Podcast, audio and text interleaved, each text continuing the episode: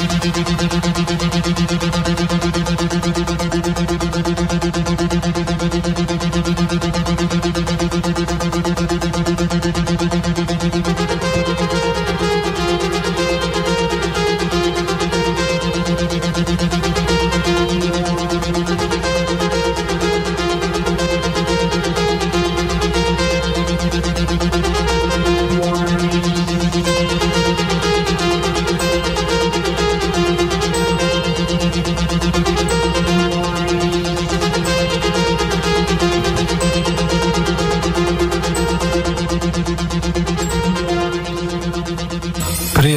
posledné januárové popoludne tohto roku, milé poslucháči a vážení poslucháči Slobodného vysielača Banská Bystrica.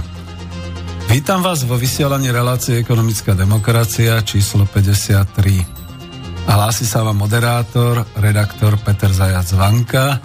Nie, nemýlite sa, toto bola pôvodná zvučka ekonomickej demokracie. Ja mám síce pripravený Legend of Xanadu, ale pretože som tu technikom a skúšam, experimentujem, tak občas sa mi podaria takéto veci. Pripomenúť si povedzme tú predchádzajúcu zvučku. Myslím, že vás to nerozladí a že vám to možno pripomenie ešte tie minulé rôzne e, relácie, ktoré sme mali a tak môžem pokračovať. Zatiaľ počkáme, necháme dohrať zvučku a potom vás uvediem.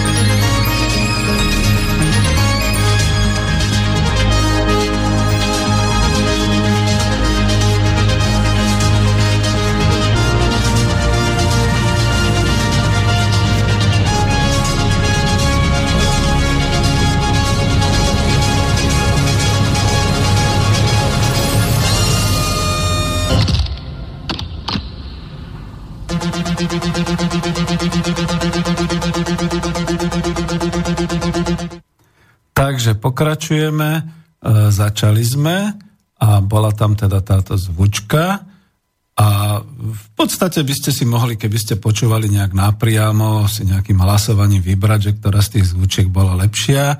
Mne osobne sa páči Legend of Xanadu, ale keď som si vypočul teraz túto zvučku, tak som si hovoril, že áno, ona je tiež taká majestátna, takže, ale nebudeme ju dávať stále dookola, takže to zastavíme ako také. No, dnes je naozaj posledný januárový deň a to teda znamená, že túto reláciu číslo 53 vysielame 31.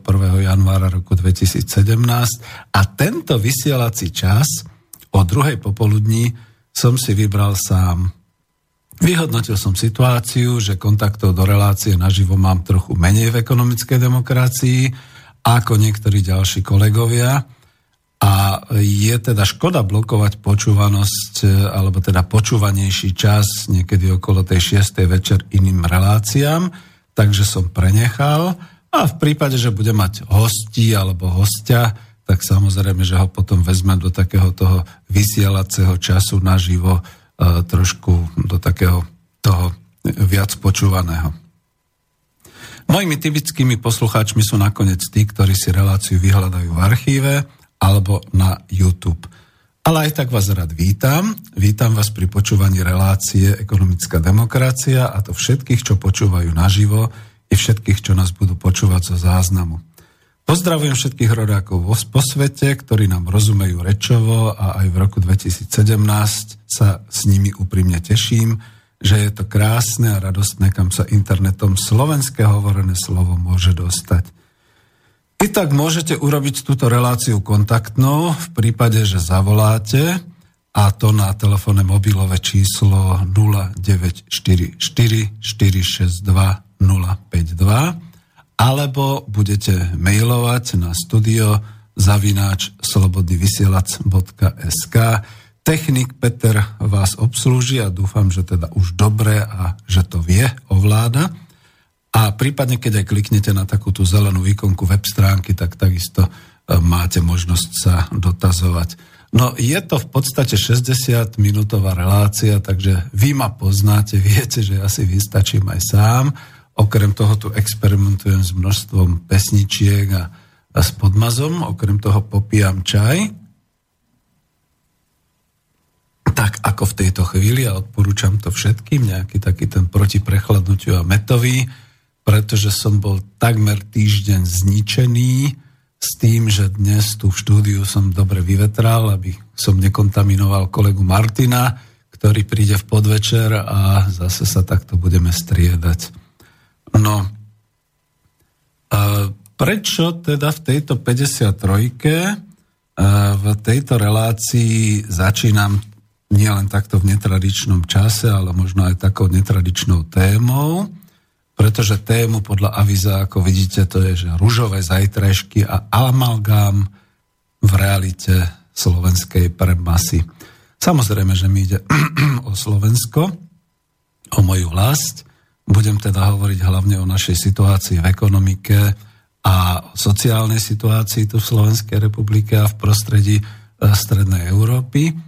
A stále je to o tom, že ak nás počúvate, teda mnohí zo sveta, vo svete, e, chápem vás a viem, že E, prahnete po každom dobrom slove o Slovensku, tak nebudem chcieť byť iba negatívny, ale občas treba naozaj povedať tak, ako to je.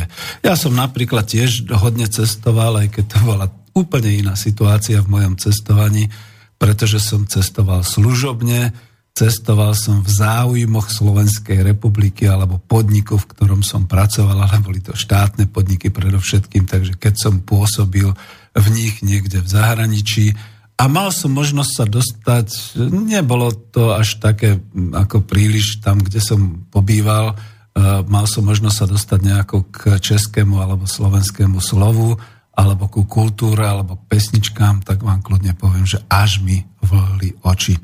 A to som chlap a to som oddychoval väčšinou e, po skončení nejakého toho pracovného dňa niekde na izbe, kde bol televízor alebo nejaký rozhlas. V tom čase ešte žiadny internet neexistoval, ani žiadne mobilné telefóny, takže takto to bolo. A e, nemám tú pesničku tu, ale už keď som sa rozhovoril, tak spomeniem aj na to, že e, mal som možnosť byť v Moskve, v hoteli Rosia, ten už neexistuje, ani ten sovietský zväz už neexistuje. A ja som tam počúval z televízora niekedy ráno pri holení okolo tej 7 alebo koľko bolo e, pesničku Psi sa bráňa útokom, určite to poznáte, to je e, vlastne e, to, to sú vlastne títo naši Elán a Ježiš, no. Psi sa bráňa útokom a bola to teda skladba, ktorá ma vyslovene zelektrizovala v ten deň. A v ten deň, keď som si myslel, že teda už ma nič nenamotivuje, už to nejako prečkám, prežijem a potom sa vrátim do vlasti, tak v ten deň som ešte robil hospodárske zázraky, ešte sa nám darilo teda ako e, skupine obchodnej, respektíve e, podniku Technopol, ktorý som vtedy zastupoval. No a prečo to všetko nejak tak spomínam, že práve preto si myslím, že hovorené slovo pre vás, ktorí ste teda vonku, možno to počúvate napriamo, je veľmi dôležité pre kontakt s domovinou, pretože dnes naozaj už sú tie technické možnosti také, že si otvoríte Skype, alebo si otvoríte uh, cez iPody a, cez apky všelijaké a podobne a ste prakticky akoby doma v domácnosti so svojimi blízkymi príbuznými ale predsa len to slovo niekde v tom zahraničí chýba, poznám to veľmi dobre. Takže skúsim hovoriť pozitívne, aj keď tú tému, ktorú som si dal, zadal v rámci teda ekonomickej demokracie tejto, v tomto 53. pokračovaní ružové zajtražky a amalgám v realite pre masy je dosť ťažké. V relácii 52 som hovoril o chaose a riešeniach a o riešení v chaose ako keby bol niekto vážne počúval a hlavný prúd ako keby dostal pokyny, teda mainstream médií v januári tohto roku, sa rozpísal o samých úspechoch okolo nás, najmä o úspešnom príbehu Slovensko, ako nám to ide, ako sa tisíce pracovníkov budú môcť vrátiť zo zahraničia na Slovensko, lebo tu máme vyššie mzdy, ako sa otvárajú stále nové a nové výrobné prevádzky a už je nedostatok pracovníkov, ako sa zvyšuje spotreba domácností. Hm. Jednoducho, ako keby tie svetlé zajtrajšky už nastali. No veď, chcel by som byť tým posledným televíznym neveriacim Tomášom, ktorého by povedzme tá televízia vodila ako tá teatrojka Káčera, no ale ja som zajac. No. Po mestách by ma vodili a po obciach a tam by šťastný národ ukazoval, ako sa máme lepšie a ozaj lepšie a naozaj. Ja, ja by som bol len rád. Verte, pretože skutočne je to tak a na staré kolena zistujem, že čo je šťastie pre jednotlivca v mladosti alebo v strednom veku, tým väčším šťastím je na staré kolená, keď vidí, ako sa to okolie okolo seba má lepšie a lepšie a že to stálo za to, že stálo za to zodreť sa, stálo za to skutočne starať sa, byť starostlivý, zaťať zuby, prekonať sa a pracovať a pracovať. No ale nie je to vždy tak a ja využijem aj dnešnú kritickú poznámku v denníku Pravda, pretože predsa len si trošku robím taký prehľad mainstreamu, aj televízny, aj tlačový, ale tak samozrejme ja to mám z internetu. A túto kritickú poznámku v denníku Pravda, čuduj sa svete, uverejnili bývalému novembrovému aktivistovi VPN, bývalému komunistovi, pánu V. Ondrušovi. Nechcem, to, to je len kvôli tomu, že aby som teda ctil autorské právo, ktorý v podstate v tom 89. bol takým nejakým aktivistom a staral sa o svetle zajtrajšky vtedy, ale ja skúsim vytrhnúť jeho vety z kontextu, pretože ako keby som to bol písal ja, len e, nepointoval by som to asi lepšie. Čo píše v tej pravde dnes? V Slovensku sa darí, hrubý domáci produkt rastie, zamestnanosť stúpa, priemerná mzda sa dvíha, dokonca aj minimálna mzda sa batolí vyššie. Dlh štátu už nepuchne ako cesto pri peci, Poslanci šetria schválili jeden z najlepších rozpočtov v Európskej únii. Aj radovým obyvateľom sa v priemere darí. Aut pribúda zo dňa na deň. Dám sem teraz tri bodky, pretože potom ďalej pokračuje. Centra zamestnanosti sa pritom presúvajú. Kedy si vybudované byty a domy zostávajú však v hladových dolinách. V mestách ako v Bratislave ceny bytov dosahujú maxima. Ekonomický systém chrlí každých každoročne ďalších obyvateľov vylúčených z trhu s bytmi. Ľuďom bez práce či s nízkymi príjmami na kúpu alebo trhový nájom bytu nezostáva. O sociálnom bývaní, ako ho poznajú v krajinách na západ od nás, môžu iba snívať. Nepoznáme dokonca ani príspevok štátu na bývanie v ubytovniach ako v Česku. Za posledné desaťročia sa bývaním nezaoberá ani jedna politická strana na Slovensku, nerokujú o ňom poslanci, iba zriedkavo ho spomínajú vlády, hoci neregulovaný trh tu jednoznačne zlyhal. No, skoro by som povedal, že až beriem agendu svojmu kolegovi, redaktorovi Igorovi Lackovi, ale je to jedna z častí.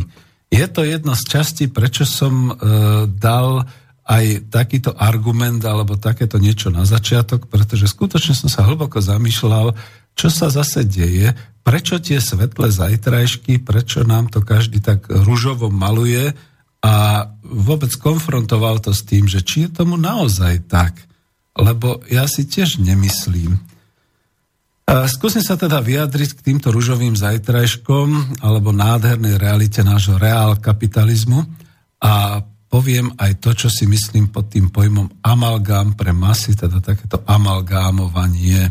Chcem ale zostať na úrovni ekonomiky a s ňou spojené sociálne reality aj s budúcnosťou Slovenska, takže skúste mi držať palce. A keď hovorím o tom, že skúsime si držať palce, tak dáme k tomu aj takú pesničku, ktorá by mohla znamenať e, e taký ten predel. A pesnička sa nekoná, takže skončíme, čo nám tu beží a potom pustíme pesničku. V tom predeli, e, ktorý chcem povedať, je niečo takéto, že e, my sme dnes automobilovou veľmocou. Ja to naozaj tam vlastne uvádzam aj na tom avíze, kde je teda záber z nejakej tej montovne. Viete, že tých montovní už na Slovensku máme abadej, by sa dalo povedať.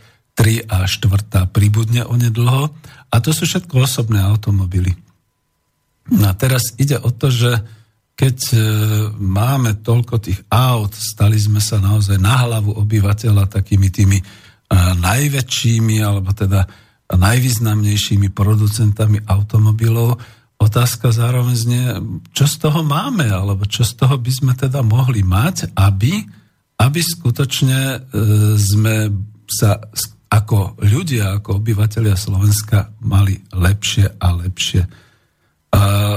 Máme silný export našich osobných automobilov, to sa ale odráža medzi obyvateľstvom hlavne v tom, že keď teda sú letné dovolenky a tie automobilky majú nejaké tie týždne dovolenky, dokonca teraz jedna z tých najvýznamnejších fabrik, myslím Volkswagen, mala dosť dlhé prázdniny a dovolenky počas Vianočných a Novoročných sviatkov, tak sa o to odrazí nie len teda na nejakom kolísaní tých exportných čísiel v takom tom celoročnom priemere a, a, a v nejakom tom hodnotení, ale aj na tom, že teda nakoniec v tom čase zrejme niečo s tou zamestnanosťou sa deje a no a už ideme skúšať pesničku, takže dobre, ideme na to.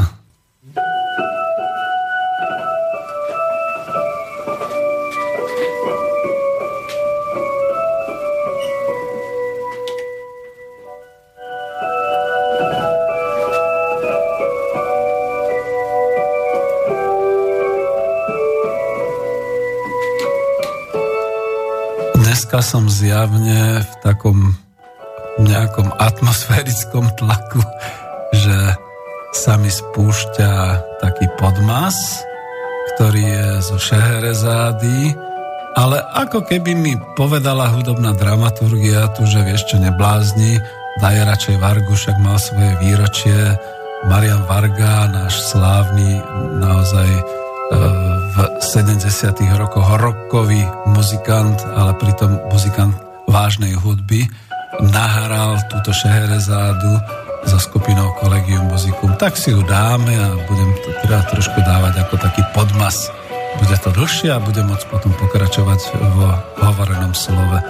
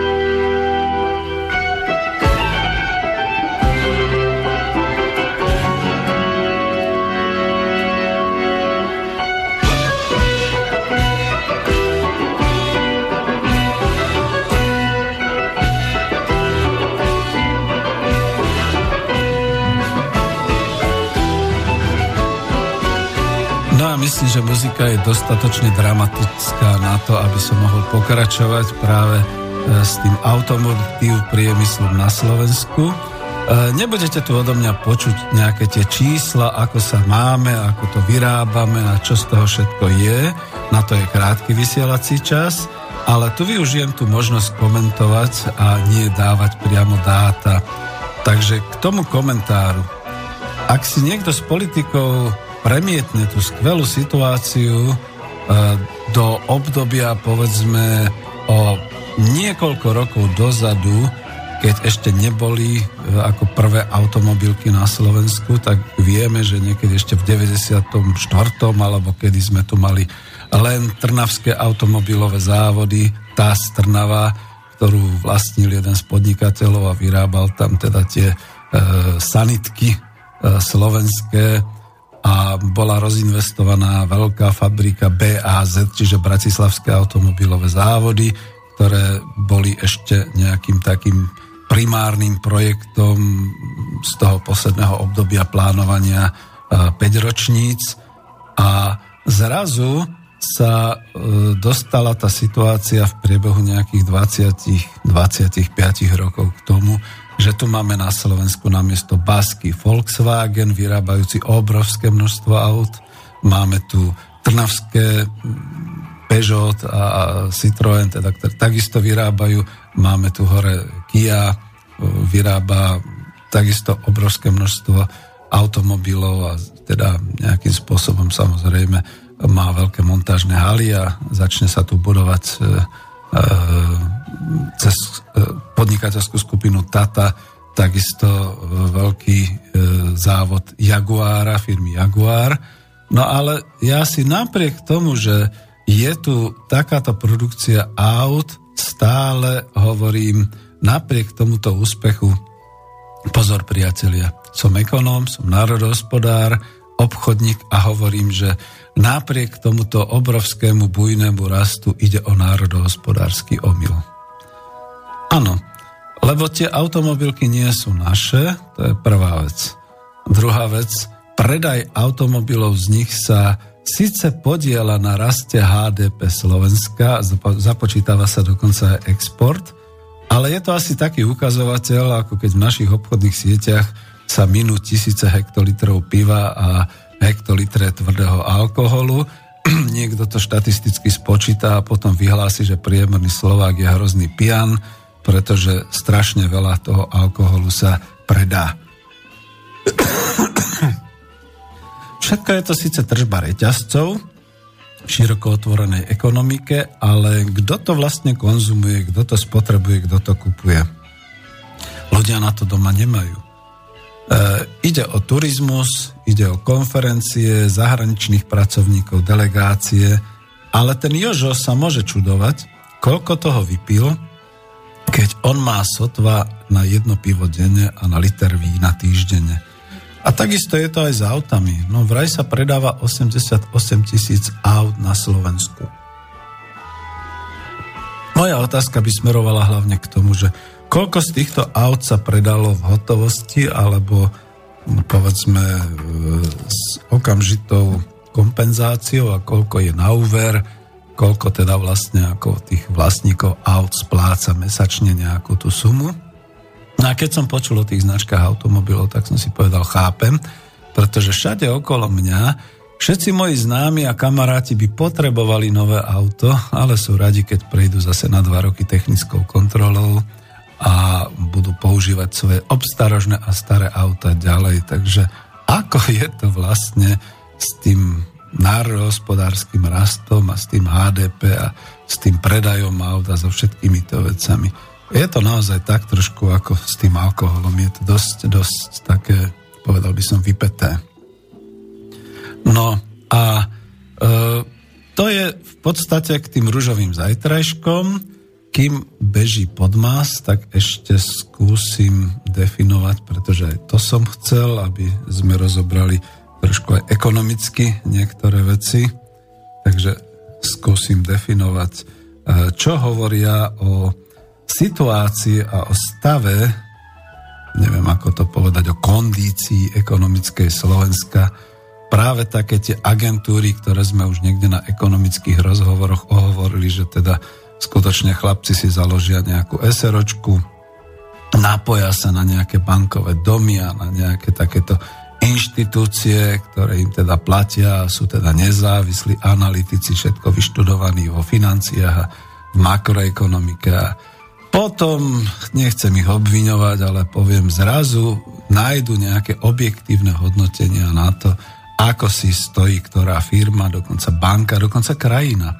V tomto prípade agentúra Standard Poor's SNP potvrdila rating Slovenska na úrovni A+. Hlási to agentúra SITA 27.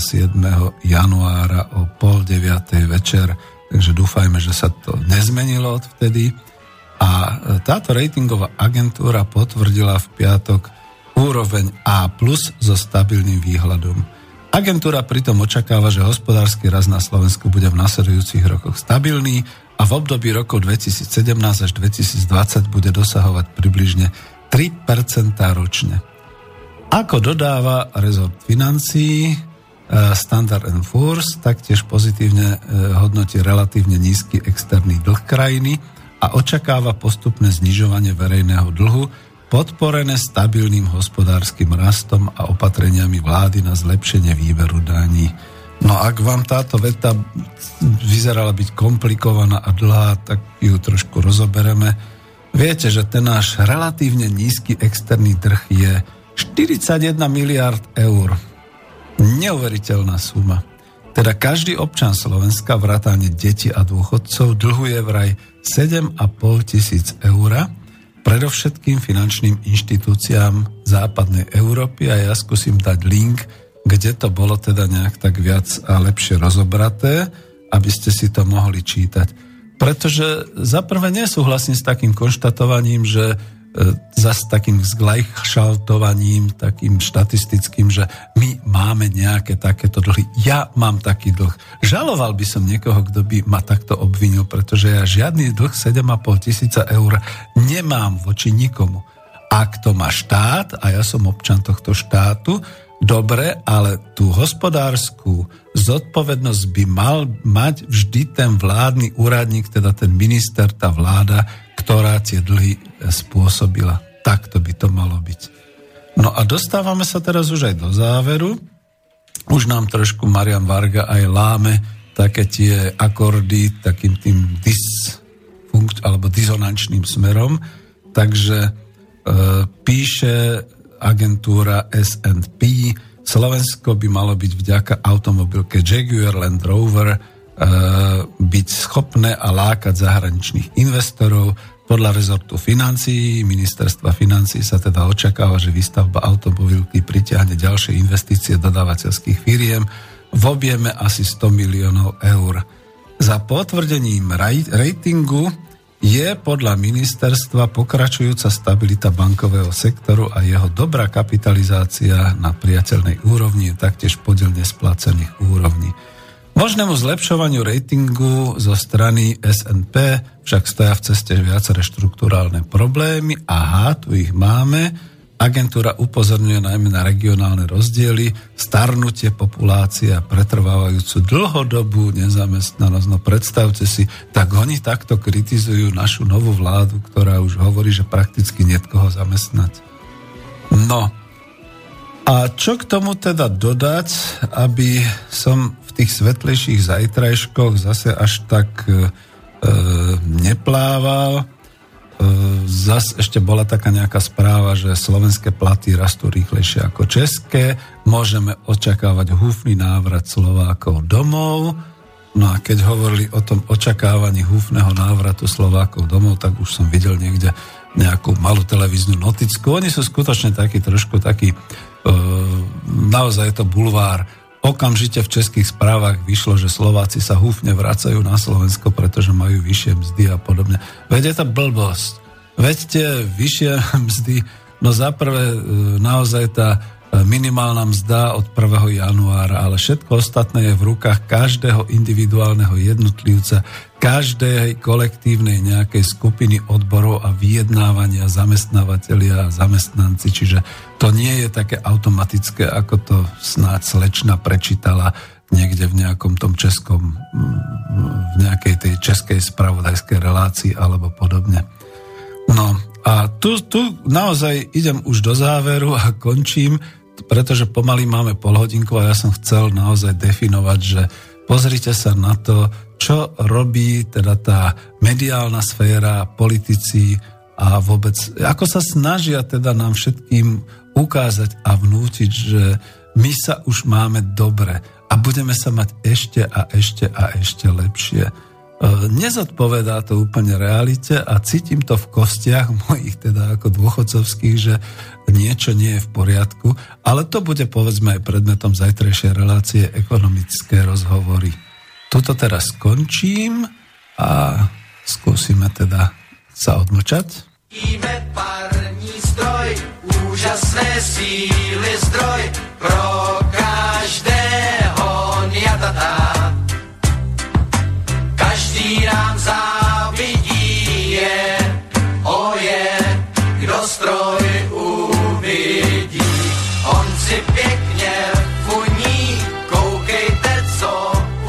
pre vás prekvapenie.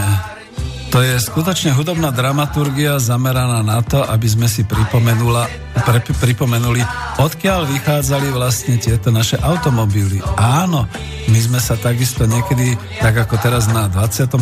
storočí, na začiatku hrdili kedysi v tom 20. storočí, že máme párny stroj.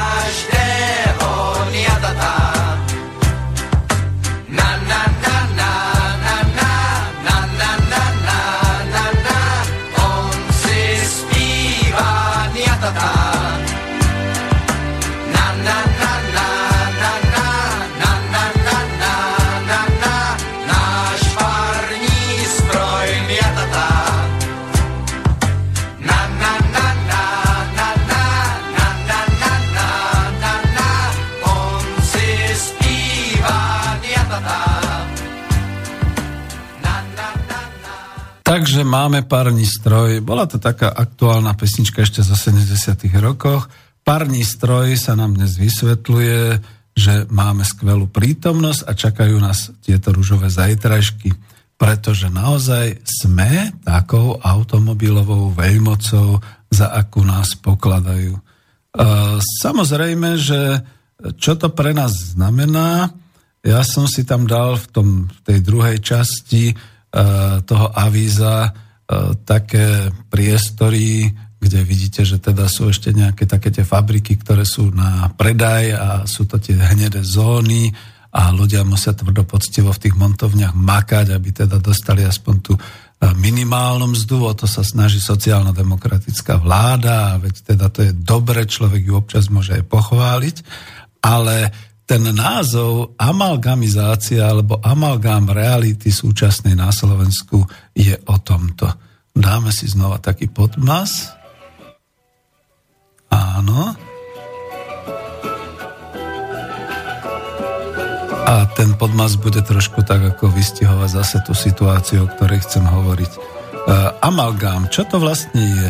Mnoho rokov sa amalgám používa ako zmeska neobmedzene a výlučne na vyplňanie zubných defektov ako určitá zubná náhrada. Amalgám je pritom zmes kovového prášku a ortute a ak sa teda zmieša tento prášok striebra, zinku a medí s ortuťou, vznikne plasticky formovateľná pasta, stomatologický amalgám. Výdatne a intenzívne sa premiešajú tieto komponenty, vedia to len lekári a zubné techničky, teda ich sestričky. A lekárovi potom zostáva 10 až 30 minút na to, aby do zuba vložil takúto výplň, vytvoril eh, vhodnú formu pre neskoršie zahryznutie, potom to trošku obrúsil a výplň je hotová.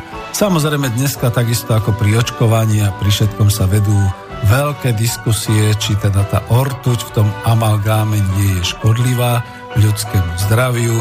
Zubní lekári a technici, a ja im verím, pretože my z československého zdravotníctva predsa len sme vychádzali z určitých veľmi, veľmi prísnych noriem a nejaké vedecké výskumy by to hádam predsa mali zdokladovať že pokiaľ to nie je naozaj amatér a pokiaľ to nie je nejaký zubár, ktorý tomu nerozumie, tak vie tú zmes pripraviť tak, že vám ten amalgam nevadí, je veľmi kvalitný a síce dlho vydrží, ale stále je to iba náhradná náplň.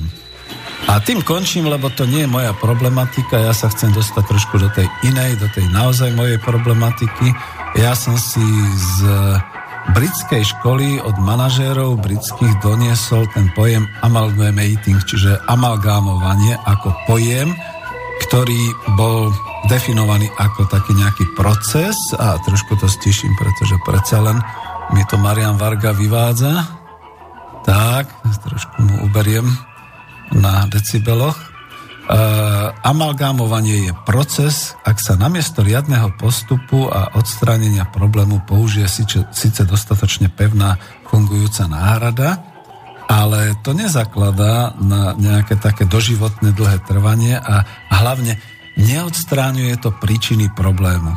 Čiže tam sa vždy hovorilo o tom amalgámovaní, že je to dočasné riešenie následkov, ale nerieši to skutočne také tie príčiny, neodstraňuje to príčiny. A my keď to chceme preložiť, a ja to presne takto prekladám do slovenčiny a do toho nášho pojmu a presne túto na relácii číslo 53 ekonomická demokracia, že tým amalgámovaním u nás sa vlastne stali naše automobilky a celý ten automotív priemysel. Dokonca pôjdem ešte ďalej. Stala sa ním podpora zahraničných investorov, ktorí tu teda investujú, ale to nie len ja, ale mnohí ďalší už celkom otvorene hovoria aj v Českej republike, aj u nás na Slovensku. Títo zahraniční investori vyťahujú od nás neuveriteľné miliardy, Uh, dokonca to už ani nie je zisk, čo od nás vyťahujú. Oni to proste tými uh, kon, uh, jak by som to povedal, no tým, tým že sú naozaj tieto veľké korpora, korporácie, tak tými svojimi presunmi peňazí medzi jednotlivými jednotkami po Európe, keďže už nemáme hranice a máme voľný pohyb kapitálu a podobne, tým presúvaním a odsúvaním, vyčerpávaním týchto zdrojov finančných v podstate vypumpovávajú našu ekonomiku a to, čo tvoria, to všetko vlastne trovia niekde úplne inde. Ďalej naša vláda uprednostňuje startupy. To sú také tie všelijaké aplikačky a výhody pre jednotlivca, nejaký patentík pre jednotlivca a podobne uprednostnili celú tú tvorbu startupov pred poctivou výrobou, pred poctivým rozšírením národohospodárskym nejakých tých výrobných odborov a, a celej tej výroby. My naozaj máme už len takú tú monokultúru automotív a, a popri tom sa nám môže veľmi hravo stať, najmä teraz akože z hľadiska tej Trumpovej agendy a, a povedzme protekcionárskych politík, prípadne ešte akože keď sa niečo stane s trhmi e, nafty a benzínu a podobne, že tie trhy klaknú. A v tej chvíli, keď tie trhy klaknú, klakneme aj my.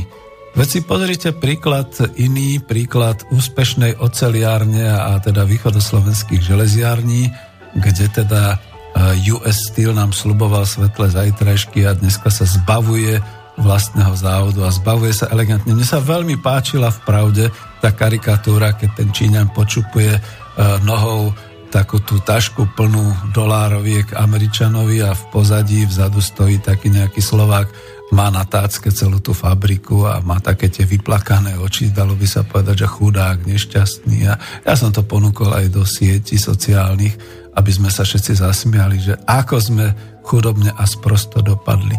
A to ešte bude dobre, keď celý ten priemysel automotív potom, e, že sa ho zbavia potom tie veľké automobilky tak, že v prípade toho, že klaknú trhy, že e, pošlú alebo predajú tieto závody niekomu inému ako montovne a že to proste neopustia ako tam v tých hnedých pásmach Spojených štátov, že nebudeme nejakým tým Chicagom bezprizorným, kde budú krachovať teda celé veľké mesta a celé aglomerácie len kvôli tomu, že sa nejak zmenila konjunktúra na trhu. Čiže toto je to, prečo hovorím, že národohospodársky sme sa vybrali nesprávnym smerom a celý ten automotív priemysel je iba, amalgamizáciou.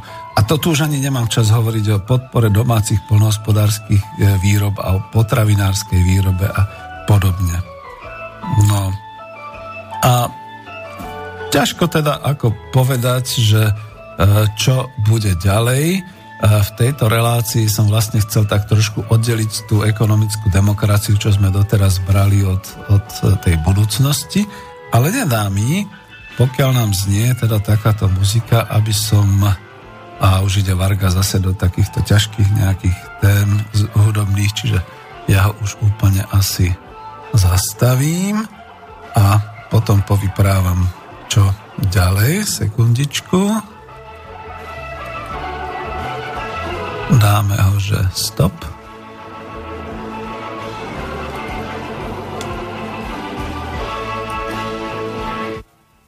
Tak, a môžem pokračovať. No, ide o to, že dnes naozaj je takýto čas, ak tak strážim telefón, ak by niekto ešte zavolal, ale máme pomaly 3 štvrte, čiže mám nejakých záverečných 20, sotva 20 minút, takže to poviem tak, že ponúkané nejaké riešenia, keď sa ľudia pýtajú a hlavne poslúchať, že dobre, ale tak vy kritizujete a čo ste ponúkli, alebo čo nám teda ponúknete, e, to už tu bolo. Ja sa musím oprieť teraz o to, že využil som čas v auguste aj v júli, a mal som určité tematické relácie na ekonomické demokracie venované práve tomu, že ako by to mohlo byť ináč, čo by mohli byť iné inštitúcie hospodárske a ako by sa teda tá národohospodárska celá oblasť mohla uberať tým smerom, aby sme ustáli tie veľké trhové pohyby alebo tento chaos, ktorý sa blíži a aby sme teda naozaj my nemusíme slubovať svetlé a rúžové zajtrajšky, my musíme slubovať ľuďom prácu. A slubovať im prácu s tým, že to bude dôstojná práca, kde obstoja, kde budú mať aspoň takú sociálnu a životnú úroveň, aby prežili, aby sa mohli rozvíjať. To, čomu sa hovorilo teda rozšírená reprodukcia, to znamená, aby nielen žili, ale aby skutočne dokázali aj zakladať rodiny a vytvárať si domovy a nejako takto existovať. A toto je to, čo môže ekonomická demokracia ponúkať a tým pádom vás smerujem na relácie, ktoré tu už zneli. Odporúčam vám reláciu Ekonomická demokracia číslo 40. Tá bola z 24. augusta roku 2016 a tam som nadviazol na to, čo hovoril Adrian Ondrovič, inžinier Adrian Ondrovič o inštitúciách kapitalistického hospodárskeho systému a tu som to teda tak vymedzil, že máme a môžeme mať aj inštitúcie ekonomickej demokracie, teda povedzme občianský podnik, národný podnik, verejnú pokladňu, férový a spravodlivý trh. A toto všetko v podstate vieme už dnes a celkom organizačne aj e, hospodársky zabezpečiť, len sa tomu nikto nevenuje. Dokonca už neexistuje ani občianske združenie, ktoré bolo príliš venované nejakému tomu kolektívnemu vlastníctvu a družstvu a rozpadlo sa.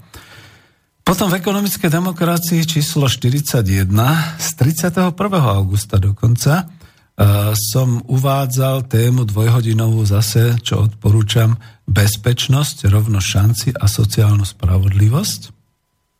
A eh, tu som písal, že bezpečnosť, rovno šanci a sociálnu spravodlivosť už ani len nezaručuje Európska únia a kapitalizmus, ale toto môžu zaručiť práve tie inštitúcie ekonomickej demokracie definované na celospoločenskom vlastníctve, hlavne výrobných prostriedkov, na kolektívnom vlastníctve časti výrobných prostriedkov a samozrejme som tam definoval, a to je potom aj v tom 40. vydaní ekonomické demokracie, čo je ten občianský podnik, ako môže dnes fungovať národný podnik, na, na akom základe a, a čo to budú povedzme tie verejné pokladnice.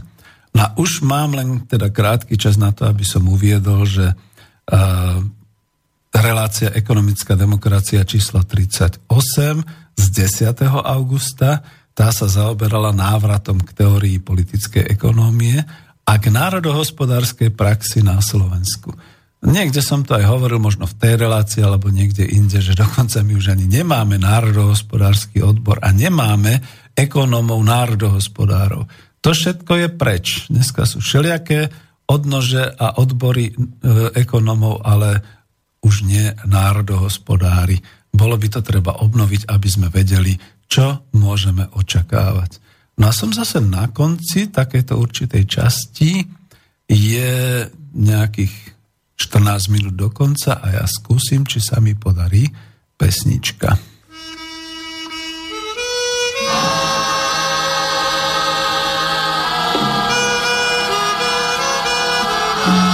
Pesnička sa podarila.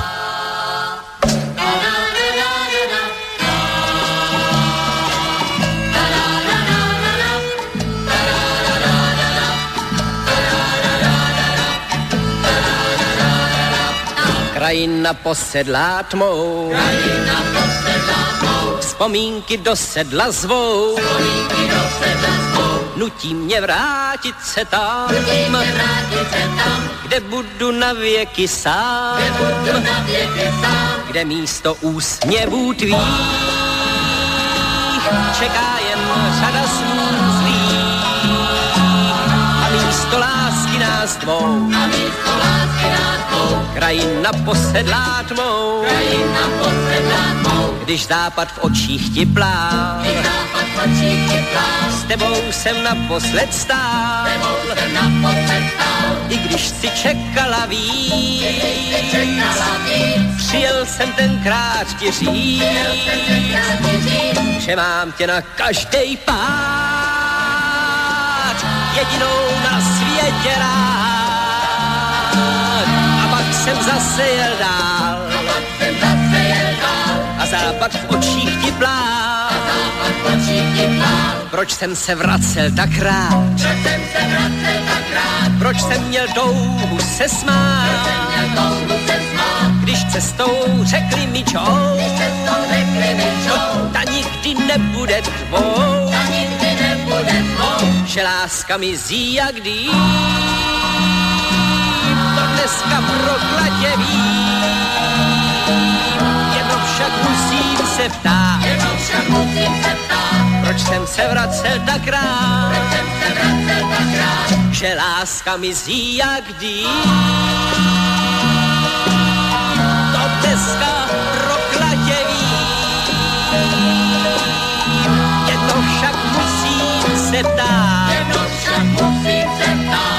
proč jsem se vracel tak rád. Proč jsem se vracel tak rád. Krajina posedlá tmou. Krajina posedlá tmou. Krajina posedlá tmou. Krajina posedlá tmou. Krajina posedlá tmou. Krajina posedlá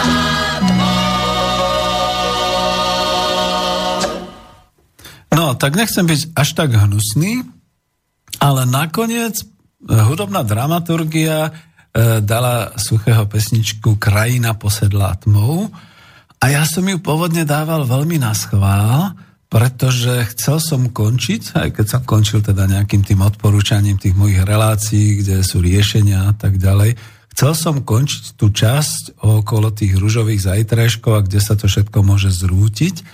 A e, je to samozrejme veľmi pekná pesnička, započúvajte sa do nej, ale chcel som tam vyjadriť hlavne ten slogan Krajina posedlá tmou.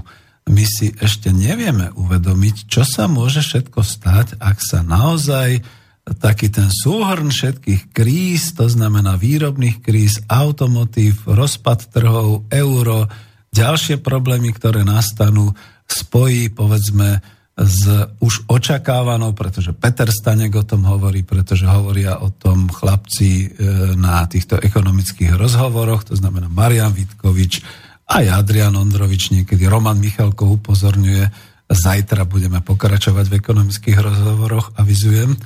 A e, v podstate tá situácia momentálne je naozaj iba taká amalgámovaná, to znamená, že je posilňovaná, štát ešte nejak drží niečo v rukách. Ale vidíte, no tak len prednedávnom, len teraz vlastne to vybuchlo, že sa zistilo, že znova raz e, nám predviedol niekto takú tú úlohu v dejinách, to znamená jeden človek, osoba, ktorá vlastne stojí na čele úradu, pripustila, že sa v podstate prakticky rozhádal a rozpadol energetický trh na Slovensku, respektíve mohol spôsobiť obrovské sociálne napätia a dokonca si myslím aj pohyby v konjunkturálnych vzťahoch a podobne, pretože sa vymkla z rúk tá regulácia energie a podobných vecí. Ale aby dobre, to nechám bokom na nejakých iných odborníkov, ale ja si myslím, že ľudia už ten náš kapitalizmus prekukli a to, čo sa tu vlastne stvára. Samozrejme, asi tak, ako naše monopoly na vodu, plyn a elektrinu vznikali, respektíve predchádzajúce vlády po roku 1990 dovolili, že všetky tieto naše energetické podniky, všetko toto materiálové a všetky tieto veci boli odovzdané. Ja už si netrúfam použiť iné ako trpný rod, boli odovzdané do rúk monopolom, alebo aspoň teda nejakým tým miestnym desperádom a tie namiesto, aby múdro hospodárili a prihliadali na národohospodárske možnosti Slovenska, ale aj Čiech a celej strednej Európy, surovo, veľmi surovo ťažia zisky, ako keby nejaký zisk v týchto odvetviach mohol vlastne byť, pretože v týchto odvetviach komunálnych a infraštruktúrnych zisk znamená akurát budúci výdaj, to znamená investíciu do údržby, do oprav, do rozvoja všetkých tých rozvodov, vody, energií, do materiálovej obnovy, e, do celej tej infraštruktúry, ale nik sa za 27 rokov nebúri. No ale tak tu budem kritický a budem kritický nie k nejakému tomu mainstreamu a podobným veciam, ale aj k opozícii. Jednak sociálna demokracia, no tak ona má stále tú jemnú snahu neubližiť nikomu, amalgámovať, vylepšovať ten kapitalizmus, ale aj komunisti. Ako namiesto vajatania o gotajskom programe alebo posudzovania vulgarity Stalinovho režimu v podstate dávno bolo možné pôsobiť tak, ako napríklad v Čechách vo verejnej správe, riadiť a riešiť určité veci verejné v samozpráve, kriticky definovať, v čom treba kapitalizmus zásadne zmeniť, ale nie hádať sa o tom, že e, ktorá revolúcia a ktorá cesta k revolúcii bude schodnejšia a kedy nastávajú tie kritické okamihy a podobne. Pretože e, všetky naše problémy v súčasnosti a naše budúce záťaže pochádzajú nie z toho, že by sme nevedeli a nemali na to organizačne. Alebo že by nám to niekto zakazoval alebo prikazoval robiť niečo. A že by nás e, bolo málo, alebo že by sme boli prestárli. Ja som si niekde našiel, že v podstate prvú republiku s tým jej rozmachom sme budovali z trosiek e, CK e, niekde v počte ľudí celé Československo, aj spolu dokonca so Zakarpatskou Rusou, ak nás bolo 4 milióny, tak nás bolo veľa. A po tej celej reži a seči prvej svetovej vojne, kde akutne chýbali dospelí, mladí a zdatní muži. A odtiaľ sa začalo budovať. No a to je to, že všetky tie výhovorky, že stárneme, že nemá kto robiť, že nemá to kto zorganizovať a že to nemôžeme, lebo Brusel a podobné veci to sú všetko naozaj iba výhovorky, pretože to, čo nám skutočne chýba, a to je chronické, už 27 rokov trvajúce obdobie, je nedostatok financií a hlavne tak nespravodlivé rozdeľovanie hrubého národného produktu. Také nebolo ovšem ani len za čias reformácie a protireformácie v 15. storočí na Slovensku. Možno ešte aj vtedy bolo lepšie.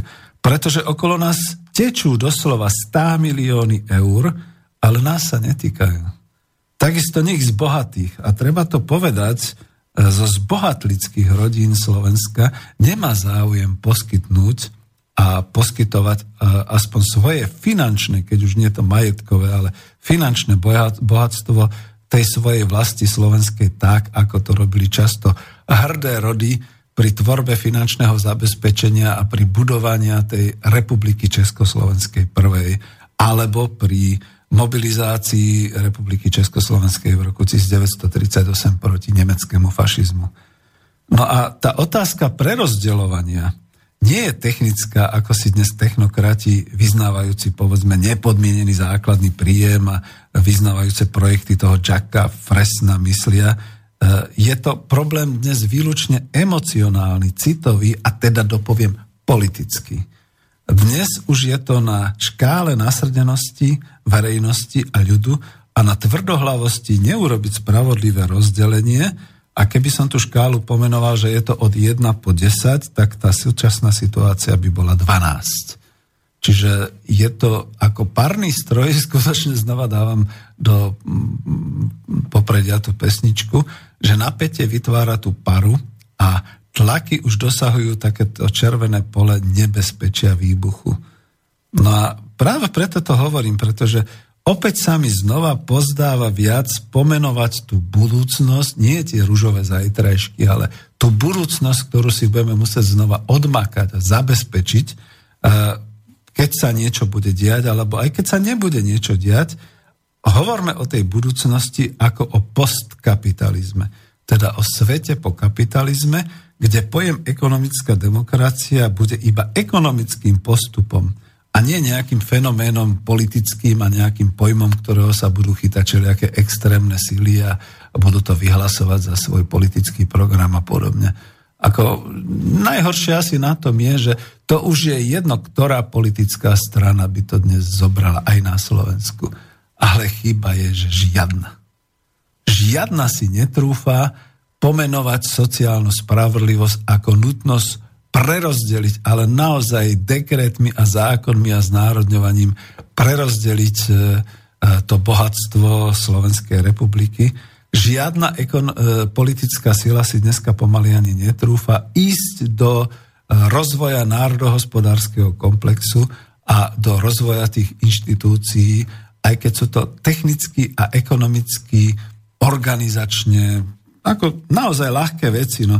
Ak by niekto bol povedal pred 35-40 e, rokmi, že na Slovensku budeme montovať alebo vytvárať automobily, tak by sa môj otec asi zasmial, pretože on tomu neveril. A dneska sme v tej istej situácii. Technicky to všetko je možné, ale emotívne a politicky nevieme, nedokážeme rozmýšľať práve v tých nejakých nových smeroch práve tej ekonomickej demokracie, tých čert rovnosti určité a ekonomickej demokracie a podobne. A vidíte, ako som sa rýchle dostal na záver, e, pričom som ešte chcel nejakú pesničku teda do toho vložiť, aby sme teda hovorili. E, neviem, ako to bude, ako to budem stíhať, čo za pesničku tu ešte teda budem mať ku záveru, ale ja by som asi dopovedal takto.